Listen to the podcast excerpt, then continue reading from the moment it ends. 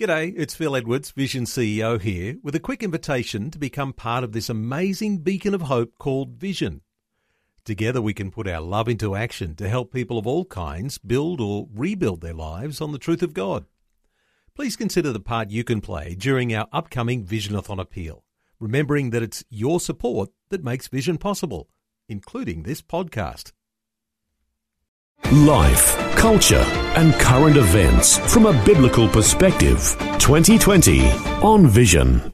Well, you might have all sorts of great aspirations about what you might like to do before you die. Sometimes we call those sorts of things a bucket list. And we might have some things on our bucket list. They might be really big things. They might be things too that maybe not so big, but especially meaningful to us as individuals.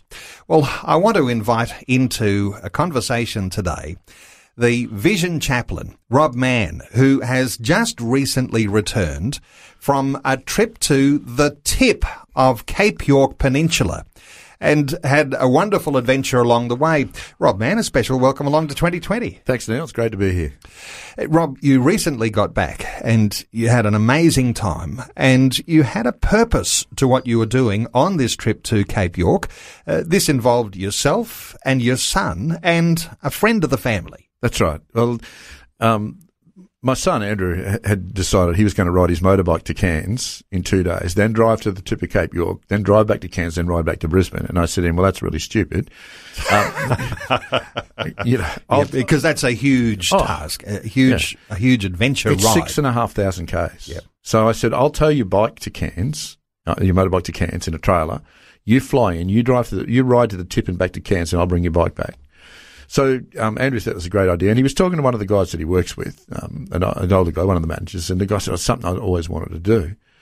But the other, the, the question with that is, is that this guy's got motor neurone disease, and that could very likely kill him within two years.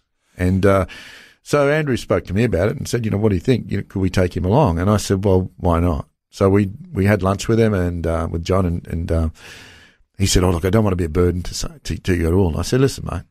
If you, if Andrew and I can't do everything we can do to give you the chance to do something like that, we're pretty weak human beings.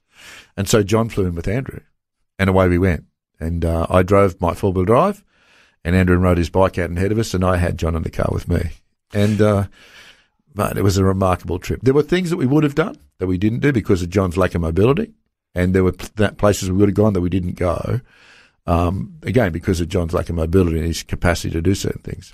But I imagine that the how advanced motor neurone disease is uh, might determine whether you're able to do oh, an yeah. adventure like that. Yeah. But uh, you all got together and said, "Hey, I think we can do this." Yep. And I guess you took a risk, but you set off and you made the journey. Well, we did, and, uh, and like John had a separate sleeping arrangement to to cope with his mobility issues because he was walking with a stick, walked very slow, slowly, but um, yeah, but we got to right to the top. And when you get to the, the, the tip of Cape York, you, you park your car in an area and then it's about 700 metres to the actual tip. And so John uh, said, Look, I'm slow. You and Andrew go ahead and uh, I'll make my own way around. And of course, Andrew and I are both very keen fishermen, so we both took fishing rods. And Andrew has always had this dream of throwing a lure off the tip of Cape York and catching a fish. Nobody ever does, Neil except Andrew. On his second cast, he's hooked a really big queenfish, and I like I felt like hitting him around the head with my fishing rod because I didn't. So we came back, and I, um, John hadn't turned up. So Andrew said, "Well, I'll go over the top of the rocks. You go around the bottom." I got back, and John was sitting there. I said, "What happened?" He said, "Mate, I couldn't do it. I tried twice and couldn't get." There. And he was quite dejected. And so, Andrew came back and said, "Well," he said, "Well, I couldn't." John said I couldn't get. There. Andrew said, "No, that's not." And I won't tell you the words that he actually used, but uh, he he got John and uh, walked with him and uh, got around the rocks and actually got into the tip of Cape York. And the accomplishment of that 700 metres uh, from the Land's End uh, to the tip of the Cape, which is as far as you can go out onto the rocks, yep. to be right on the very northern point of Australia. Yep. Uh, that if he hadn't done that last 700 metres, would have felt a little defeated. But, Absolutely. But you were able to help him get there. Oh, yeah, yeah. And that, you know what? That was the high point of the whole trip and and uh, you know he was quite emotional, and we were both reasonably emotional about the whole thing. I still am now. I, I just I feel it, you know. And I actually got to talk to his wife. He was talking to his wife on the phone that night, and he, I took the phone from him. And she just said to me, "You will never know what you guys have done for him." And you know what, Neil? like regardless of the fact that there were things that we didn't do that we would have done, the fact that he got there and he achieved that, and he can die with having been there, it's worth it all. An amazing achievement too for your son, Oh, yeah. riding a motorcycle up to the tip of Cape York, Yep. because that wasn't without some incidents and without some challenges as well. Oh no, and and you know I, I take my hat off to him. He- He's an incredible problem solver. This he's a jeweler, but like twice. One stage his, his bike was running a bit hot, so he's pulled the whole radiator apart, flushed it out, borrowed my cordless drill, drilled some more holes in the thermostat, and away it went. And on the way back, he went to fill up fuel at Bramwell Junction Roadhouse, and it starts leaking fuel out of the bottom of the carburetor.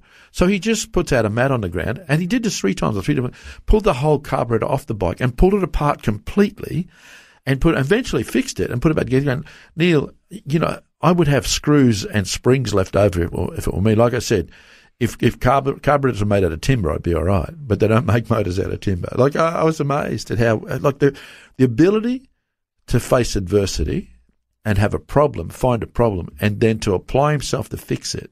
I just I was I took I learnt something that day. Over those two days that that happened on.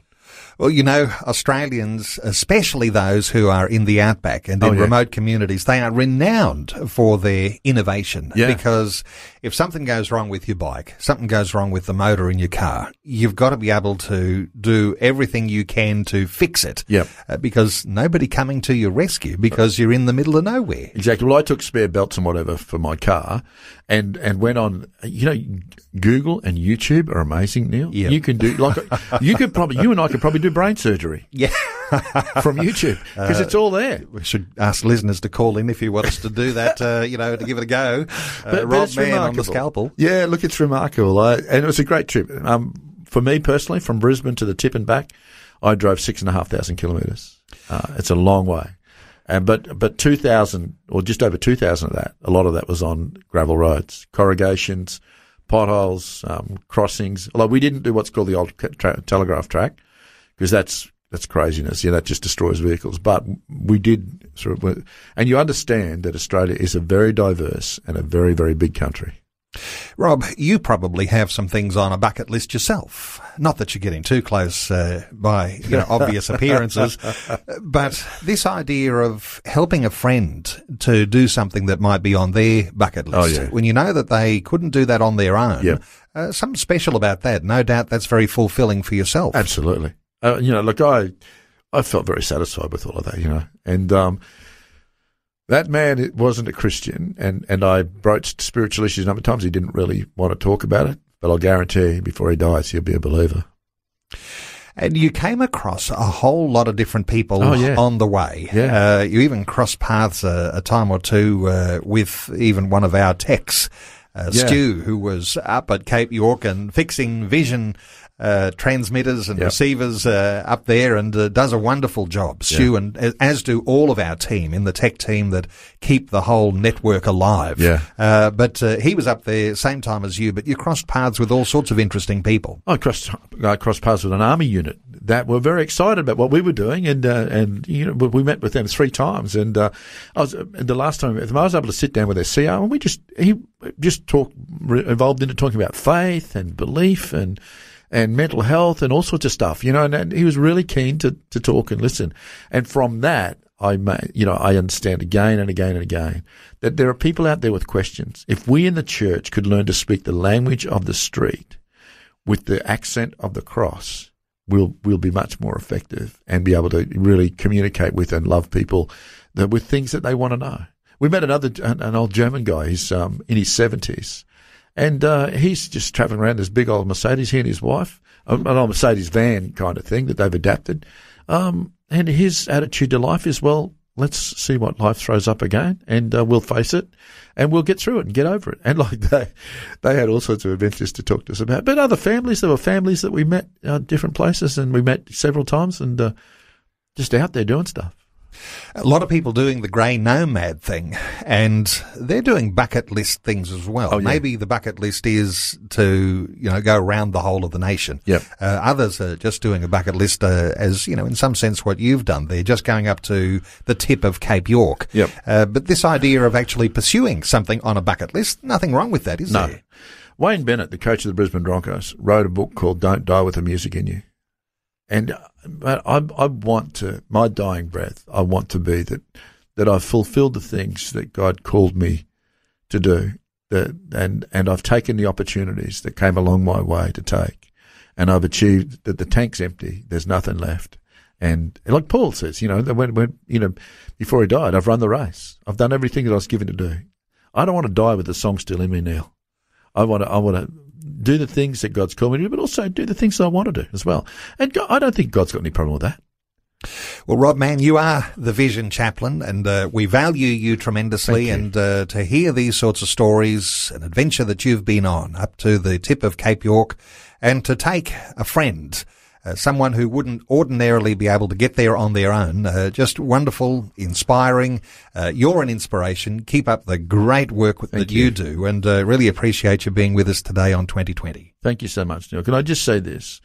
That when God called us to this Christian life, He called us to an adventure. He called us to a journey.